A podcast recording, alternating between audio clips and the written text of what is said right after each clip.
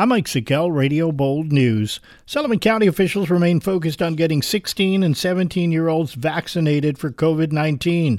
The first clinic for students held yesterday at Monticello's Robert J. Kaiser Middle School. Pfizer vaccine is available to any high school student 16 and over. 17-year-old Liberty High School junior Dylan Parks has been vaccinated. Parks, speaking with Jen yesterday morning on 98.3 WSUL, says getting vaccinated is a civic duty. I did it, one, because I wanted to be safe. I wanted my family to be safe. And I just think right now it's such an important time to just, do your civic duty and get vaccinated.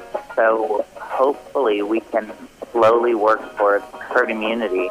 All Sullivan County students must have parental permission and be pre-registered. Student clinics continue this Friday from 3 to 7 at the Livingston Manor Central School, next Monday at Sullivan West High School in Lake Huntington, and on Friday the 21st at Liberty High School. Links to register are available on the Sullivan County Facebook page and the Sullivan County website. Recently, Resorts World Catskills was given the green light to open at full capacity. Despite the roadblocks caused by COVID-19, the main hotel has been operating at near capacity on weekends, according to Megan Taylor, Vice President of Government Affairs and Community Relations. The Catskills, as we know, is a beautiful place that has so much to offer, beyond the casino as well. So we have folks coming up and, they're coming up, maybe spending a night at Chilaio or at Lotus at our fine dining restaurants and just getting away for a night to be able to do something different. The casino and hotels are being marketed towards the New York City metro area as destination locations. And beginning today, you can order something special during the 3-day Cornell Cooperative Extension of Sullivan County plant sale.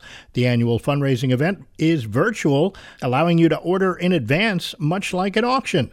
Orders will be filled on a first-come, first-served basis. Cornell's Brenda Miller, Environment and Natural Resources Program Manager, has been spending a lot of time in the greenhouse and has a wide variety for this year's plant sale. We reach out to seed companies. They donate seeds to us, and I grow whatever they send us. So we have a crazy mix of annuals. We have a few perennials this year, lots of herbs, and then vegetables. Starting today through Friday between 8:30 and 5, you can go to the Cornell Cooperative Extension of Sullivan County website and order. Your order will be confirmed and you will be given a time to pick up your plants on May 21st and 22nd. You can find Cornell Cooperative Extension of Sullivan County on the click list at boldgoldnewyork.com.